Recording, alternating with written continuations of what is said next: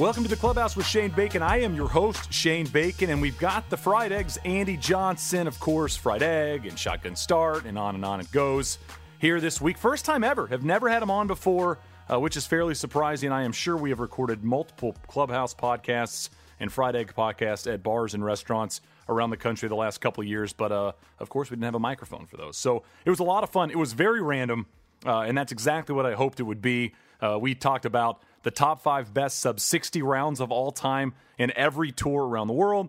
We talked about who Andy would hope to have a Twitter beef with most in the world at some point in his life. And if that gives you an idea where the conversation goes, uh, oh, you'll enjoy it. Trust me, you'll enjoy it. If you enjoy anything he does, uh, hopefully you'll uh, you'll really like the 40 minutes we spent together. Of course, this week is brought to you by Titleist and the all new Titleist TS2 and TS3 drivers. They're killing it with these clubs. They are killing club total, driver total, everything out on the tour, and of course amongst you people, the amateur golfers in this world. The R&D department put everything into this driver. It is my favorite Titleist driver I've had since the 975D. It's in the bag. I've gained yards. I've gained clubhead speed, and I love it. And uh, I'm actually going to be at the PGA show this next week alongside Brad Faxon talking about Titleist, talking about our experiences together.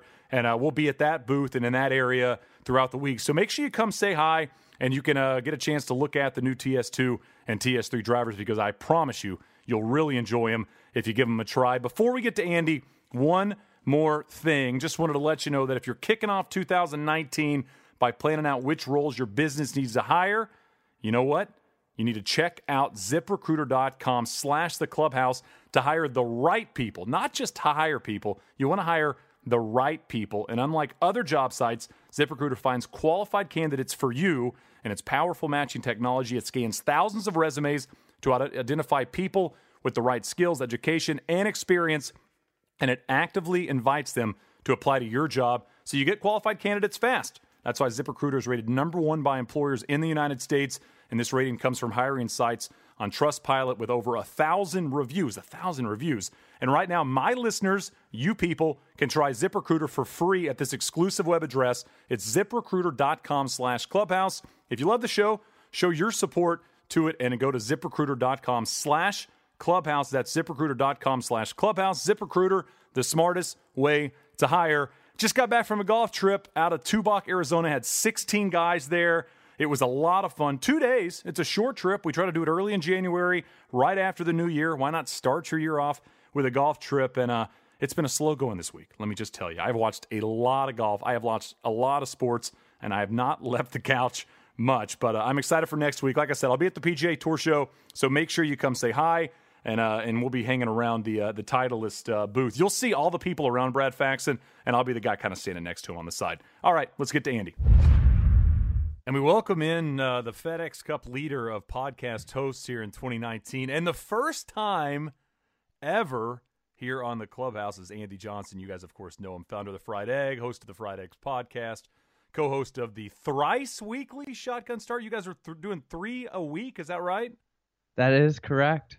Shane, thanks for having me on. Um, First time, long time. Yeah, I mean, you know, we get a chance to hang out. You're uh, you're continuing to uh, to you you even you even blew me off like 15 minutes. So you you had business meetings you had to do. You have stuff going on. Uh, the Fried Egg Enterprise is continuing to grow. Um, but uh, yeah, I, I, wanted to have you on. I mean, what you guys have kind of done the last few months with your own podcast, and of course, what you've done people have followed. And, and the first thing, and I mean, I know I don't want to spend too much time talking about golf courses, even though, of course, that's what you excel in. But it it's your career has been interesting. You've kind of followed along this change in the way golfers intake golf. I mean, it used to be you watch professional golf and that's how you were a golf fan. And I'd say over the last eh, eight to 10 years, that switched. And now golfers have started to care way more about where they want to go play or what they want to do with their friends or how they want to play, um, the the destinations they want to go to. And so, you know, it, I think it's helped you out and you've been able to help those t- t- types of people out. So my first question is how many messages do you get daily now at this point in your life from people saying, "Hey, I'm going to a golf trip to blank and where should I play? Where should I eat? Where should I drink?" and that type of stuff. Are you getting like 20 a day? I, it's a it's a handful a day. It's some days or more. You know, if I post something about affordable golf in one area, then I get bombarded about, hey, do you have any? And you states around it. Uh, so it's a it it's a good it's a good problem to have. I I I I, I can't get to all of the messages anymore. I'm trying to figure out a way to get to more of them, um, but I, I'm trying to get the website and more recommendations up uh, every day. So it's it's a uh, uphill battle. The problem is you have to go see all these places. Yeah, and that that leads me to my next question: is you've got a chance to play a ton of cool places. You get great opportunities to go see these types of places. Now, I mean, resorts are inviting you to go there, and you're going international and all that stuff. What's a course that comes to mind that you've been to that you'd love to return to in a different capacity? And when I say that, I mean maybe you're on a media trip, or maybe you're there for you know a, a shotgun, a, a, an 18 hole scramble for this event, and you're playing this golf course going. I'd love to come back with three friends, or I'd love to come back with 16 guys. What's uh what's a golf course that comes to mind? Because I'm sure you get asked a lot about courses you've never played that you want to play, but one that you've played once that you want to go back with maybe a different group or a different feel. Oh man, that's a good question. Um, so you know, I've gotten lucky. I've gotten to play a lot of great places. I, I did this trip uh, to Philly during the BMW where I I went to a couple rounds of the BMW, but then I was like exploring Philly golf and if you remember the BMW last year, it it was like a monsoon. I mean, it rained like seven, and I walked like two golf courses in just this downpour, and one of them was like the coolest, quirkiest little place like I've ever kind of come across. Like it was like the anti-American golf golf course where it had these blind shots, all these like 270 yard par fours. Um, it was called Paxon Hollow in Philly, and I it, it, like inspired. Uh, it was it was just in a downpour, so I just walked it. It was unplayable conditions, but I later found out uh, that the pro at Paxon Hollow is high school buddies with Jim Wagner, who is uh, Gil Hanse's business partner. So Jim Wagner has been doing like pro bono consulting work at this place for decades. I just got back from a golf trip from uh, Tubac, Arizona. We do a yearly trip. Um, it's uh, it's about two hours south of Phoenix. It's about thirty minutes south of Tucson.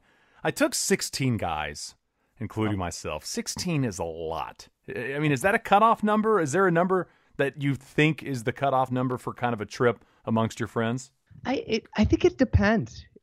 It it all depends on what you're trying to do with the trip. You know, because you get such an eclectic group when you have a big group like that and all different types of players.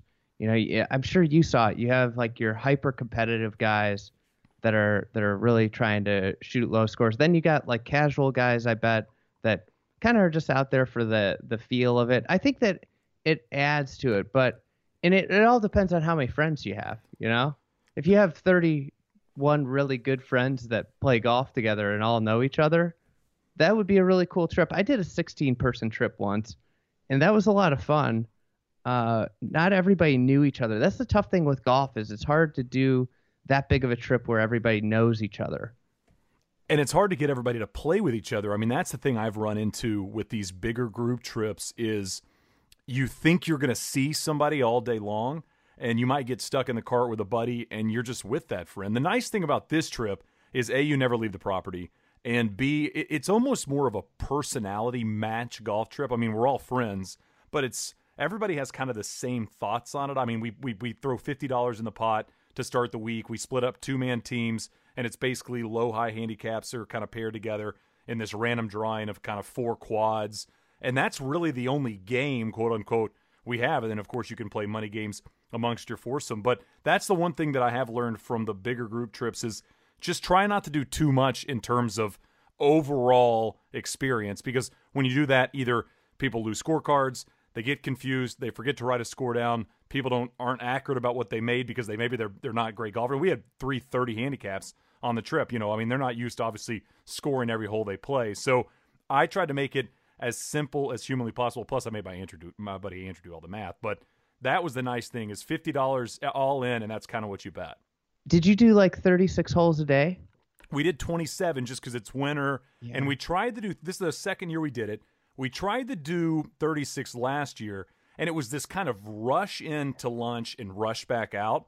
And at one point, we're sitting out there having fish tacos and margaritas, going, what's the rush? Like, what what are we doing here? Like, I mean, that's uh, the the one thing about golf trips that I think sometimes gets lost is that it's supposed to be fun first. And if you're Yeah. grinding in 40 mile an hour winds or it's pouring down rain like you're talking about walking this golf course and it's unplayable conditions, you know, is that fun? I mean, you're almost making yourself do it because you're on this golf trip. Yeah, I I think the uh, something I've fallen in love with uh, in the last year is is playing alternate shot.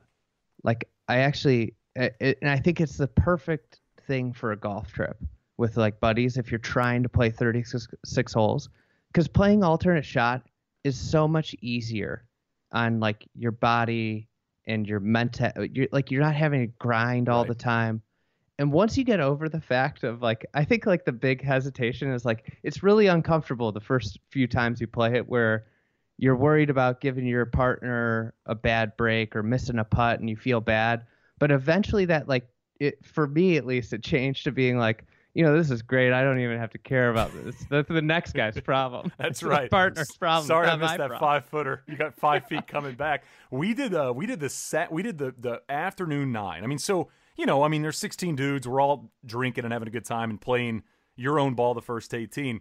The second nine after lunch, and it was a good hour and a half break. We did nine hole random draw scramble amongst the four groups. Okay, so an A player, a B player, C player, D player. It was nine hole four man scramble, and you had to use everyone's tee shot twice, which was brutal, but also it was, there was a lot of strategy. I mean, we played a par four, it was 400 yards. We had 250 left in because the ball Yeah. was in play from our D player who was struggling to get the ball off the tee. And so, they, you know, the, the last day there was like a bogey on the last hole in a four man scramble, which of course you don't see much. But I like, I just, I think as you're mentioning, changing up the format for the afternoon round makes way more sense because we are, as Americans are, obsessed with putting the score in what we shot on the trip. And if you can somehow get past that, it makes the entire experience a little bit more fun, at least for me at this point in my life. I mean, I don't want to be out there grinding over three footers all day. that's i did a trip um, to one of your favorite spots prairie dunes Nice. and we did 36 the first two days and then 18 the last day and we we did uh stroke play every round like in grinding And that's a hard golf course. yeah 72 holes at prairie dunes of stroke play in two days i i was like mentally gassed Yeah, I mean it's So- it, it's just not. I mean, if you get to a point, I, I mean, I know you're there. I'm definitely there.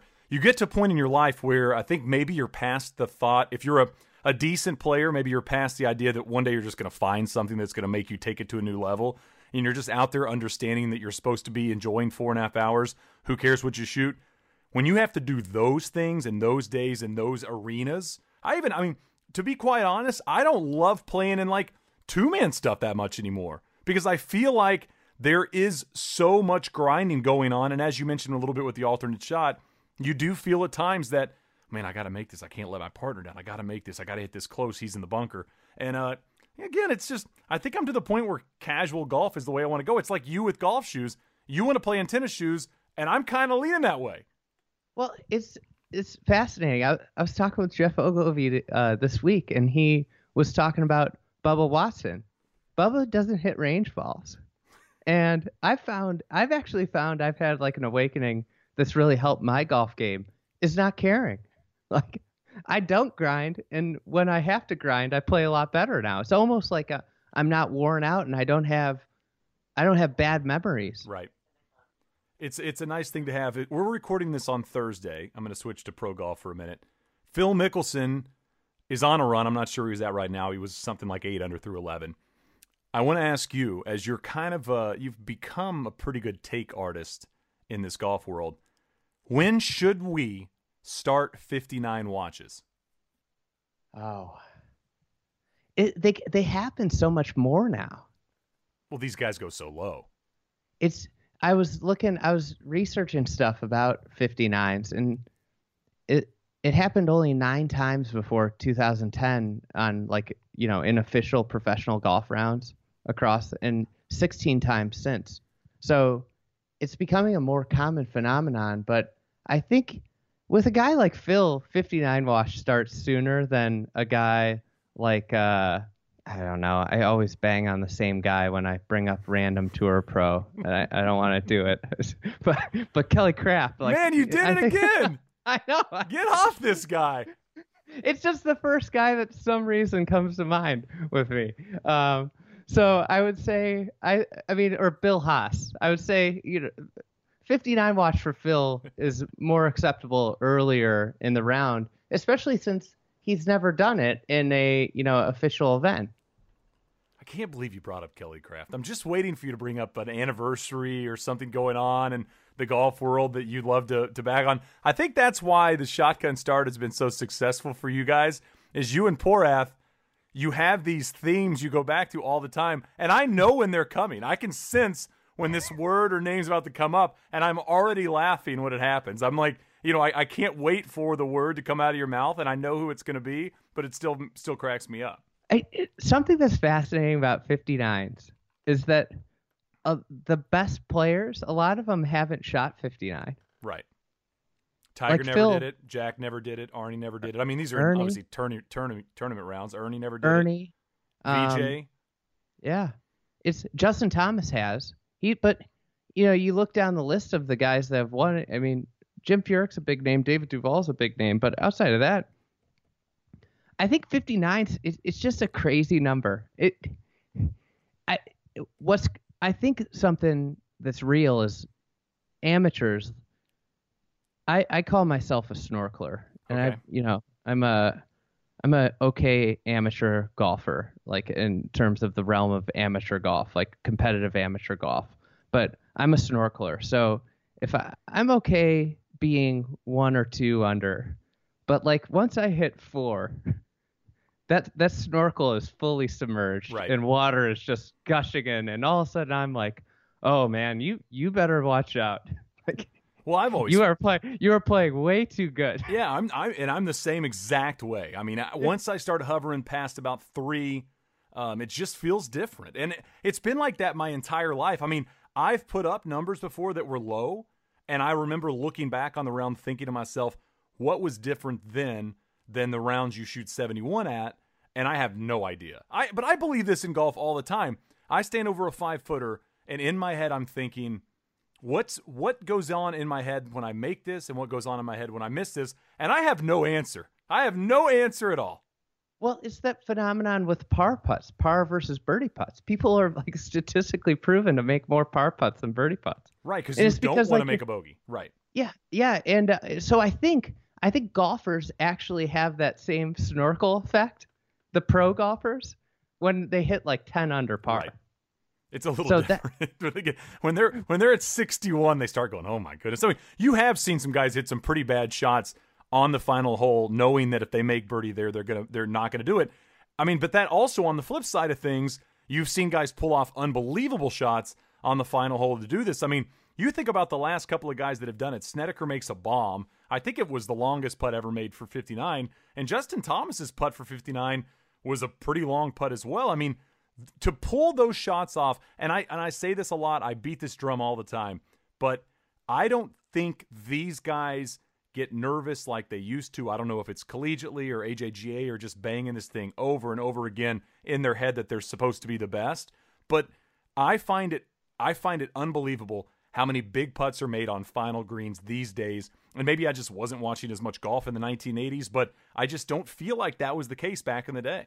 Something I think is also, especially with what we're seeing in with the young players, is that they're seeing all their peers do it. So it's not as odd. Like it, it doesn't feel as uncomfortable because they know, hey, like I I used to beat Justin Thomas back in the day on the junior circuit all the time, is what a guy like you know Jon Rahm is saying. You know, I, I or I mean that's not really a great example, but Cameron Champ saying like, hey, Kelly, you Kelly know, I- Kraft is probably saying that. You know, Kelly Kraft's a U.S. Am champ. Yeah, I Like, know. I, gotta. He's a pedigreed player. I, I gotta. I gotta get off. I gotta stop doing it. I, I need gotta you to, get I a need you new to guy. find somebody that hovers at 120 on David on, on, the, Hearn. on the money list all David the Hearn. time. David Hearn. David or, uh, Hearn, Ricky Barnes. Uh, Van Aswegen. B- uh, Ricky Tyrone. Barnes, also a U.S. amateur champion, U of A guy. I, I, you know, Ricky Barnes and that painter's hat he used to wear. Once he, once he put that painter's hat on, I, I just, I, it's something I could never unsee with him. He was so close to just getting off to this unbelievable career start. I mean, think about what he did. He wins the USAM. He turns professional. Was was it the U.S. Open? Was he a pro at the time when he nearly won at Bethpage? I th- I think so. He was. That's an unbelievable. It, the he was such a prodigious college and amateur player to never have won a professional event is amazing. Yeah, I mean, he goes. I mean, that was the run when U of A. I was at U of A at the time. That's the run when they had all these great players, and uh, and you know, you're just kind of waiting for the next group to go. You and Porath do something that I like a lot. You guys do little lists at times, and so I wanted to do one with you. We were talking about 59s. We were talking about 59 watches. I wanted to ask you your top five sub 60 professional golf rounds in the history of the game, and I've written my five down. Now, this is of course PGA Tour, LPGA Tour, European, anything you want. And I'm going to let you kick us off with number five, your number five best sub 60 round in golf history. All right. So I'm I'm gonna go with uh, the original Mr. 59, Al Geiberger. Number I don't really five? know.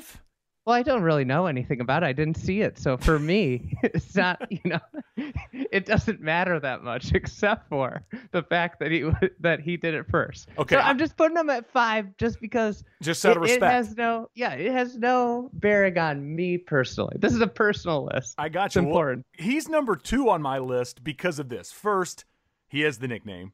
Second, I think if you're the first person to do anything, it's way harder to do. You know, if you're the first man on the moon, you're the first guy to shoot sub 60. It's 1977. He's using the equipment he was using.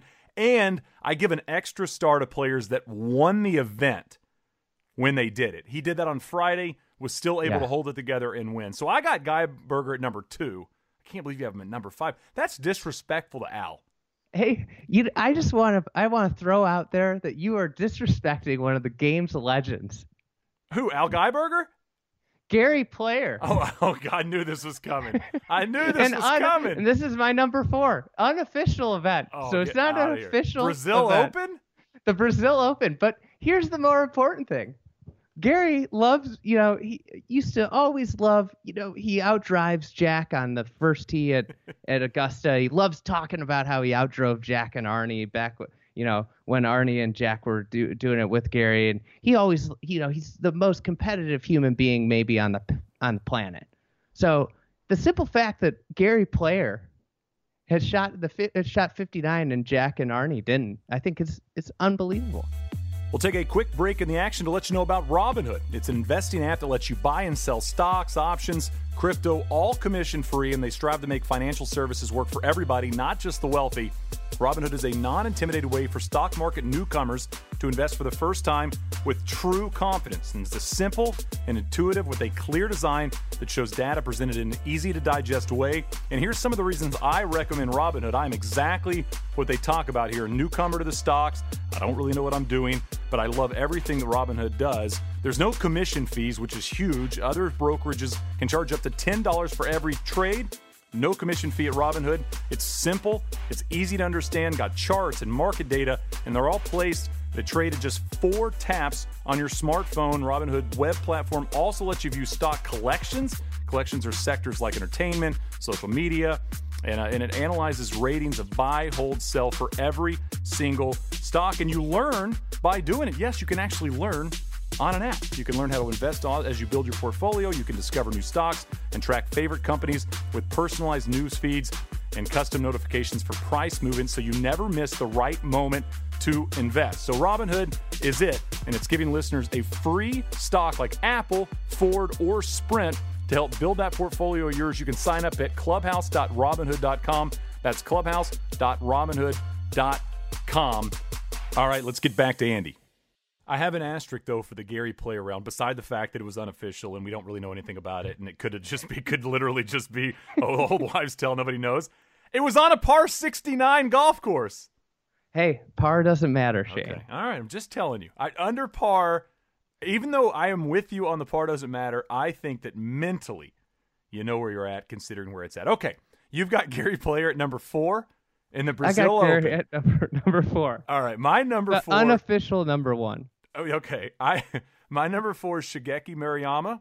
Oh. 13 under 58 at U.S. Open qualifying, and he did it after an opening 74. So he shoots 74 when a lot of these guys will WD and leave. I mean, it's a 36 hole qualifier, it's in the middle of the summer, and he goes 74 58, 29 29 at Woodmont Country Club. I had the same one. That was my number three. And you know, do you know who won? Who is the medalist of that event? I was reading about it earlier, but I can't remember who was it.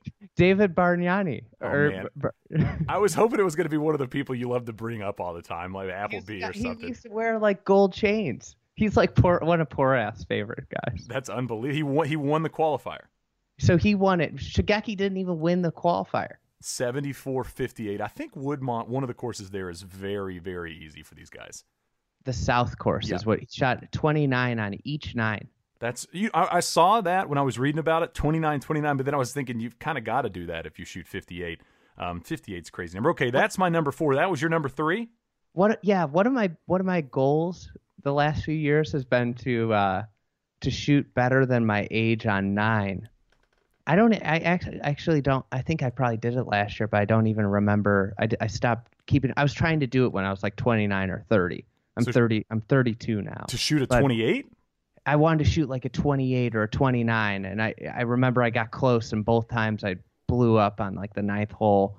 Um, but like that was he shot 29 on both nines. Think about shooting 29 on both nines. My, I mean, I just couldn't imagine making the turn after 29 on the front, thinking, "Yeah, I'll just keep this thing going." But again, this is the difference in mentality from a guy that can shoot 58 to a guy like me who gets nervous when I'm two under. My number three, pretty easy. Annika Sorenstam, 59, lone one on the LPGA Tour, happened in 2001. She won the event again. Big part for me. So uh, I I regretfully omitted that. That was a bad omit. I'm not gonna lie. I should have had that in instead of Gary. Um, You wait, wait, hold on. You think in, in terms of growing the game, Annika Sorenstam doing something a woman's never done might be a little bit more important than Gary Player doing it at the 1974 Brasilia Open? he might have been the first. You don't? Th- do you think that made the wire? You think that made the wire in New York on on Uh, Monday? All right. See, this is the important thing. I, I came in with my list, and, and now I'm amending my list. Okay, you're you. I don't want you to lose, Gary. I think it's an important thing to bring Al up to people. Al Geiberger's out then. Whoa, you're losing. You're losing Mister 59 for Gary Player, Shigeki Maruyama doing it in these events. All right, I have Annika at number three. I've already mentioned my number two is Geiberger. Who's your number two?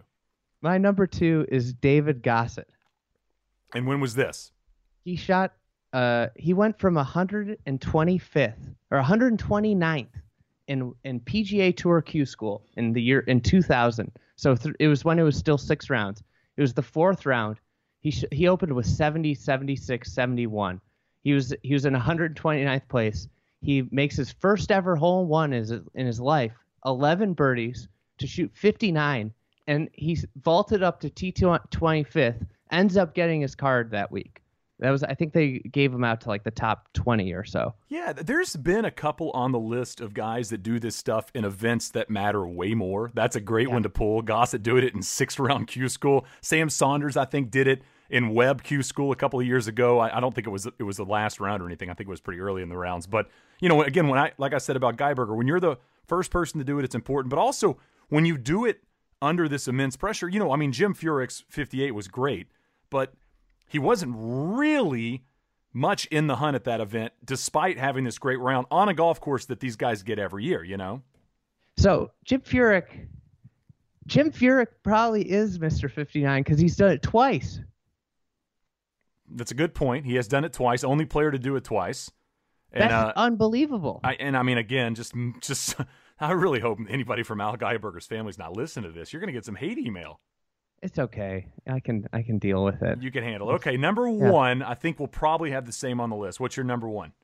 Double D. Yeah, it's got to be. The way he did it, the final round makes eagle on the last hole, shirts untucked, the in his prime. It was uh I think it was the probably the greatest final round of all time. Sorry, Johnny. I Duval was so good. I feel like because he didn't have the longevity, he's gonna be thought of improperly.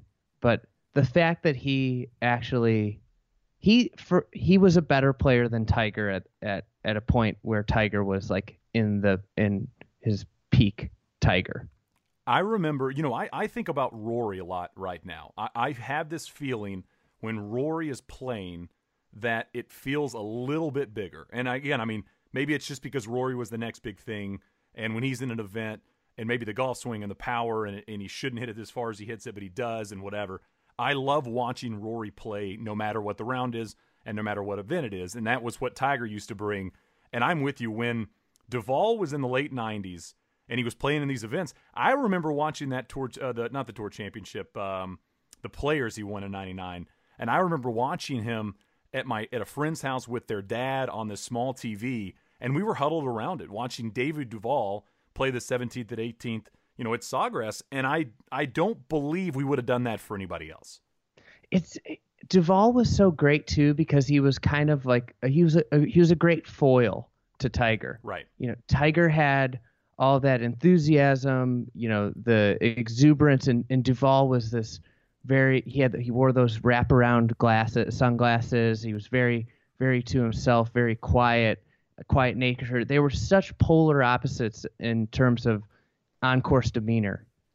Yeah, it was just fun. It was I think it was fun for us early in Tiger's career to see somebody that wasn't too intimidated by him even though, you know, Duval took a little bit of time to get going as a professional. I mean, it was a little bit like Payne Stewart. You know, those guys seemed to have the demeanor you needed to go up against a young kid like Tiger when, you know, Tiger was basically beating everybody apart in that early 90, kind of before the first uh, swing change. I want to switch gears for a minute. Obviously, the big talk on the PGA Tour last week was about tipping. I don't want to get into the story. I don't want to talk too much about it. I saw, and I believe you said this on Twitter, or at least you were talking about it. You were talking about your bad tip stories from the golf course. So I wanted you to share a bad tip story you've had personally, and then I want to go over as a team our golf tipping rules. So I, I can't take credit for the bad tip story. I'm not sure who that was. It might have been Brendan who was who was doing that. I guess bad tips. Um, oh, this is a good one actually.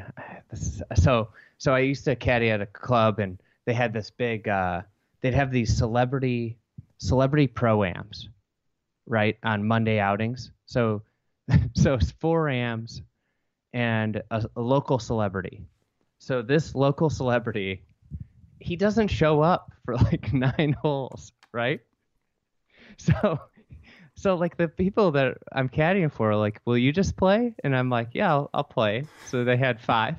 so I'm playing, and then he shows up, and uh, and he shows up and he, and he's just really apologetic to the group. He's like, "Listen, guys, I I don't have my driver's license anymore, uh, and I couldn't get a ride over here."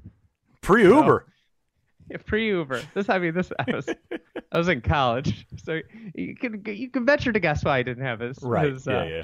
So, anyways, this guy he's a really nice guy. He, he's a he was a famous sports icon in in Chicago, and uh, and we play. He keeps playing. We play nine. We finish the nine, everything, and he comes up to and afterwards. He's like, "Hey, man, you were great. I want to give you a tip. Uh, can you write down your address on a piece of paper, and I'll mail you your tip." Wow. No way. And in my head, I'm like, Never going to see this. never saw it. Never did. And I mean, this guy's a famous athlete. Millionaire. Yes. Unbelievable. Unbelievable. Shows- Mail shows you the tip. nine. He sounds like he had his life together at least. Doesn't have a, doesn't have a license that has no cash on him. it was uh i mean i felt bad for the people i felt most bad for the people that paid the money to play with him Right. right. He shows up nine holes late. I have to ask you, on brand here, did he look worse for the wear?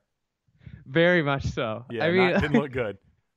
it seemed like he might have been somewhere else like he wasn't at home or something That's pretty bad. I I had um you know when I caddied at the old course, uh, my buddy Will and I had this. Um, we learned quickly that if we waited later in the afternoon for our second loop, the caddy master would be searching for caddies. So basically, instead of us going to the the caddy shack at you know six in the morning and battling kind of the the season pro caddies, we would wait till about eight thirty or nine and go get our first loop, go get lunch, and show up for our second loop, loop at like three. And one of the rules at the old course is you can't carry two bags.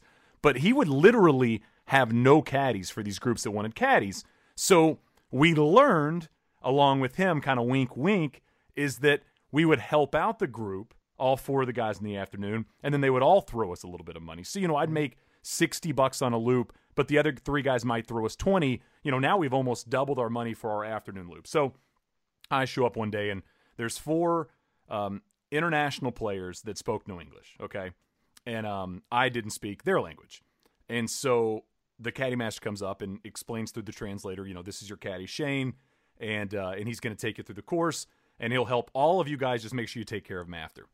So I am literally Andy for 18 holes at the old course, which again, if you've never been there, it's in, you don't even know where to aim. It, it, it 360 degrees around on some of these holes. I am laying irons down in front of the guys as kind of alignment tools. Okay, you're probably running across oh, the fairway, just, just busting it. I mean, busting it. And uh, and I'm sweating and it's miserable. And the snack shack wasn't there because the guy would always leave early.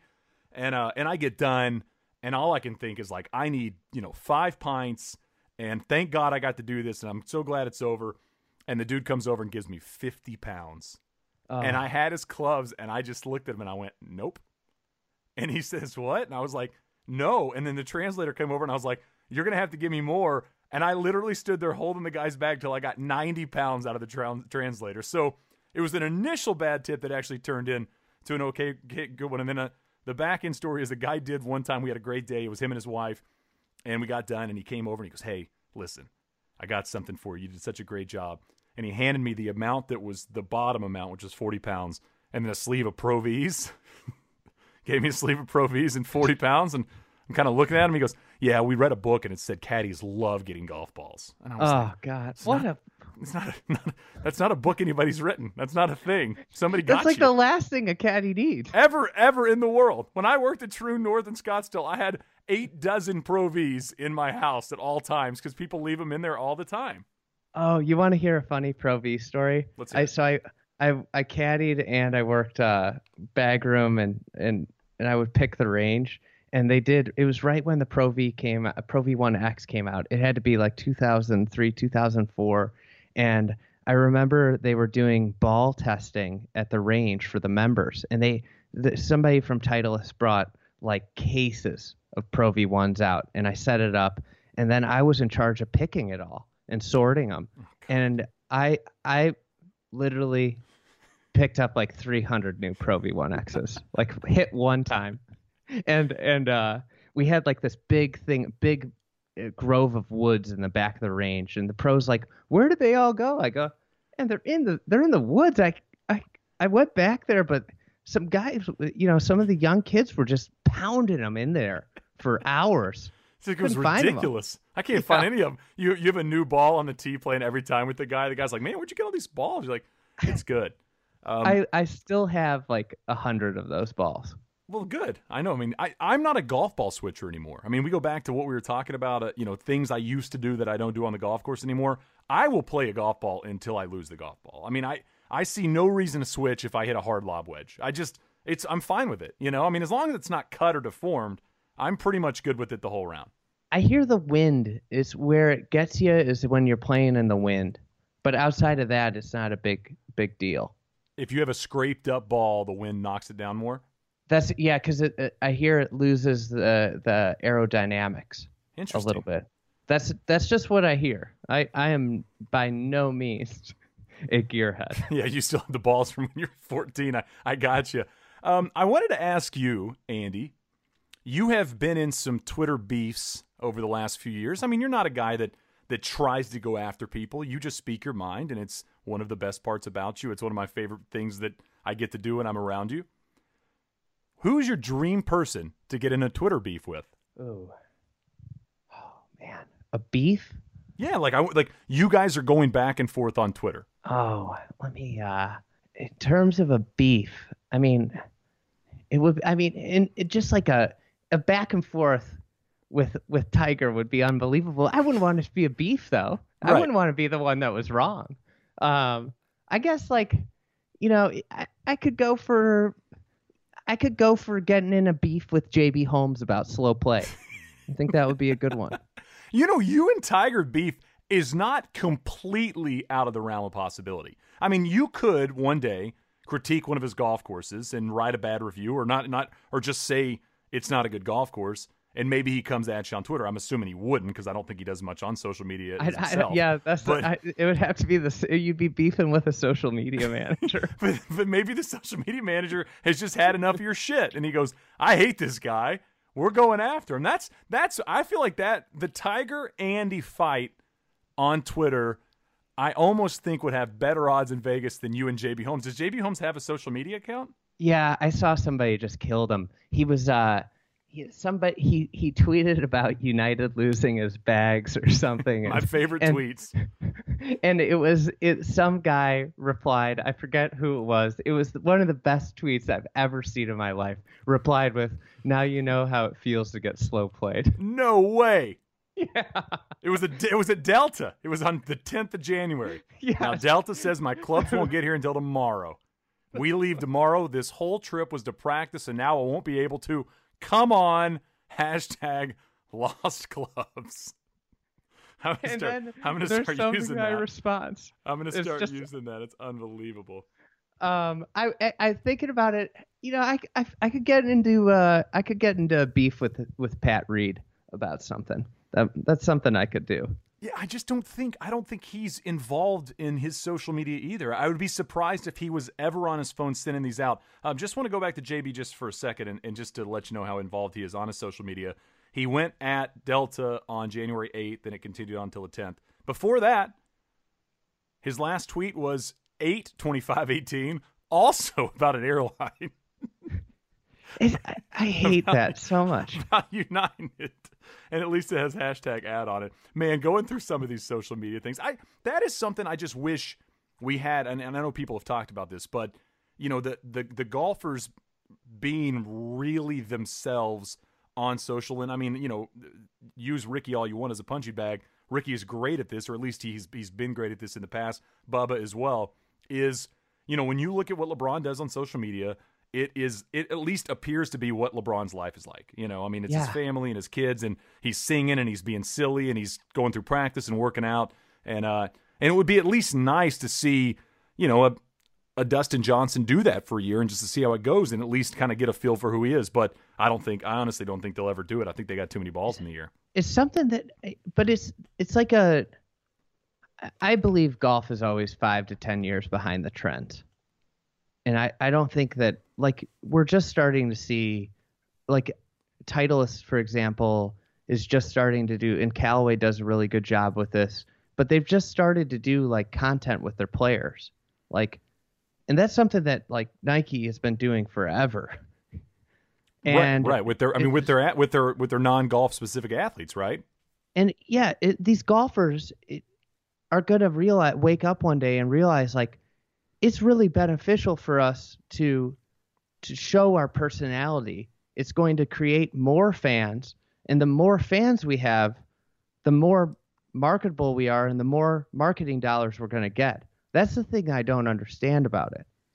Well, you're only a pro athlete for so long, and of course, the issue with golf is that you're a lot longer of a pro athlete than anybody else is. I mean, you're a lot longer For now, right, It's right, but changing though. But you, and you and you that's a good point. I mean, golf continues to get it's it's crazy watching this web event this week. I mean, Yeah, every kid looks 20. Every kid looks 20. And they have no fear. the There's doughboy. the lost the lost the lost fear of golfers. I remember I did a I did a stat one time when I was writing. I think it was for Yahoo. And the average age of the major winners in the last 7 or 8 years had been 33 years old. You're still going to get a mix of guys that are in their 30s and a random 40-year-old maybe wins a major, but you know, for the most part and maybe 5 years from now, they're going to be 25 and under. It at least feels like that's where we're going, and I guess we'll see. You never answered your question on what's the proper tip on a golf course. So we're going to go proper tip What's for a caddy and proper tip for a bag person, or, or, excuse me, a, a person when you drop your bags off after. What what's the what's the bag rate? Ah, well, let's say it's a hundred bucks. Hundred bucks. It's crazy how how expensive caddies have gotten. I used to get sixty, and that was like ten years ago. And you thought you were Uh, the richest person in the world. Oh God, going back to college with like all that cash was the best thing. So proper tip. It depends on how they do. Like I I I believe in tipping based off of like if you have the best caddy ever, tip them well. Um, but I would say, I mean, like to carry one bag, one hundred and twenty dollars is is an appropriate amount in my mind. right? Yeah, well, I mean, but you're a local celebrity now, like that local celebrity back in the day. I mean, if you throw a low Yeah. tip at somebody or don't mail Well, them the tip, they're going to come was- at you and they're going to start writing stuff about you online. And in 20 years, they're going to have a podcast trash talking Andy Johnson, the local celebrity that didn't tip me enough money. Yeah, well, fine. Like if it's especially at an event like that where your caddy's taken care of, you should throw the kid fifty bucks at least. I agree. It's it's uh if you're in the golf industry, over tipping is probably the way to go. I mean, I'm a big, you know, the guy you bring the clubs in on the golf cart after, and I think five bucks a bag is completely appropriate. Yeah, like like the club, the guys that clean clean it, the bag room guys. Yeah, that's those are guys that deserve it too because they're they're working for like ten dollars an hour. Right. I did that job. It uh you waiting on the last bag. Uh oh my goodness. I I had Frank Thomas one time drop his clubs off, played nine holes, said they were too short and tipped us twenty bucks to clean rentals, which was unbelievable. And then one time I had a pretty famous baseball player tell us before he went out, I will be the last guy in. I just want to let you know. We our group will be the last guy in. We'll come in at dark, but we'll take care of you guys. And sure enough, they pulled in and gave us a hundred bucks, which again, as you mentioned, at the time, a hundred bucks is it might as well be a thousand dollars. I mean, that's that's night. that's what it does for those types of people. The issue then, of course, is we were 23 years old, and I think we just went and spent it all at the bar. But at least we had the hundred dollars to spend. The best tip I ever got it was the member member tournament was always like the weekend before I went back to college at, at the course, and I caddied for this guy that was a tequila distributor, like a really nice tequila. It was you know like a comparable to Patron, and uh, and he gave me a really nice tip, but then he had me drive him over in a cart to his uh, his car, and he gave me a case of tequila, and uh, I I mean me and my buddies like we I feel like I don't remember like the first week of school that that year. That was- it was that was it. You were you were done. Uh, Andy, what do you have coming up now in the next couple of weeks, couple of months, and uh, will you be at the PGA show? Because we're apparently, I think we're planning like an Applebee's dinner one night with a few of us. I am not going to be at the PGA show. Uh, I decided this week that I wasn't going. Um, but I got uh, I've got some travel. I, I'm gonna go. I got to go to California. I think I'm gonna go to California. I think I'm gonna go to Hosung Choi, AT and T. You're gonna do the my, Pebble Beach? My boy. I I, I kind of have to. I've been banging. He need, deserves a sponsors exemption since last year's Korean Open when we when we met Hosung Choi. Yeah, you you've been scared about it though. I, I know you you've continued to talk about how the hype is going to be. It's going to get too big so soon. And right before we started the podcast, I heard somebody say uh, either on TV or on PGA Tour Live or something. They said um, the internet sensation Hosung Choi, who is so much fun to watch play, and I was thinking. I don't know if he's so much fun to watch play. I think he's so much fun to watch swing. But again, I haven't spent a lot of time watching him, so I, I wouldn't I wouldn't totally know. But I was I, I am just waiting for this to become you know like a 25 minute uh, talk during every event. I uh yeah I, I love um you know the uh, island analogy Yeah, where I, I've been I've been an early investor in Ho Hosung Choi Island and and you know it's kind of a bittersweet moment when you realize that everybody's on Ho Hosung Island now and, and the high rises are going up and, and your quaint little resort island is uh is no more. And so now I'm, I'm kind of going to take a backseat to Hosung. don't sell. Oh, you can't you can't still you can't sell the real estate though. You got to keep it there, right? Just in case. Yeah. I, you know, now it's time to, you know, sell high and and start to uh, identify the next uh, now desolate island that I'm I'm gonna get on. Oh, there's a there's a Chicago Bulls Island. that I don't think has a lot of people on. You could maybe spend Yeah. some time on. That might be. I, I that's I'm always on Bulls Island. You, know, you, are the still there. It is, Yeah. a, it, is a, it is a lonely spot right now. That's Andy Johnson. Andy, I appreciate you coming on. First time, kind of wild to think. Uh, of course, check out Fried Egg. Check out the Fried Egg podcast, and of course, uh, the Shotgun Start three times a week. That's a lot. And you've got something new with Geoff, Geoff Ogilvy, right? yeah, yeah, that'll be uh, probably like monthly or so. So that's exciting. You and Geoff Ogilvy, best friends. That's Andy Johnson. Thanks, buddy. Thanks, Shane. That was fun. It looks like I'm a wreck. It's in the hole. It's in the hole. Big thanks to everybody for listening. Big thanks to Andy Johnson and everything he does. I know he's a busy guy right now for jumping on first time ever. I will have him back. Hopefully, I'll be on their podcast again. Love those two guys that do the shotgun start. Check out the Clubhouse Twitter account. Check out the Instagram account as well at the Clubhouse Pod. We're giving away some stuff as the PGA show rolls through.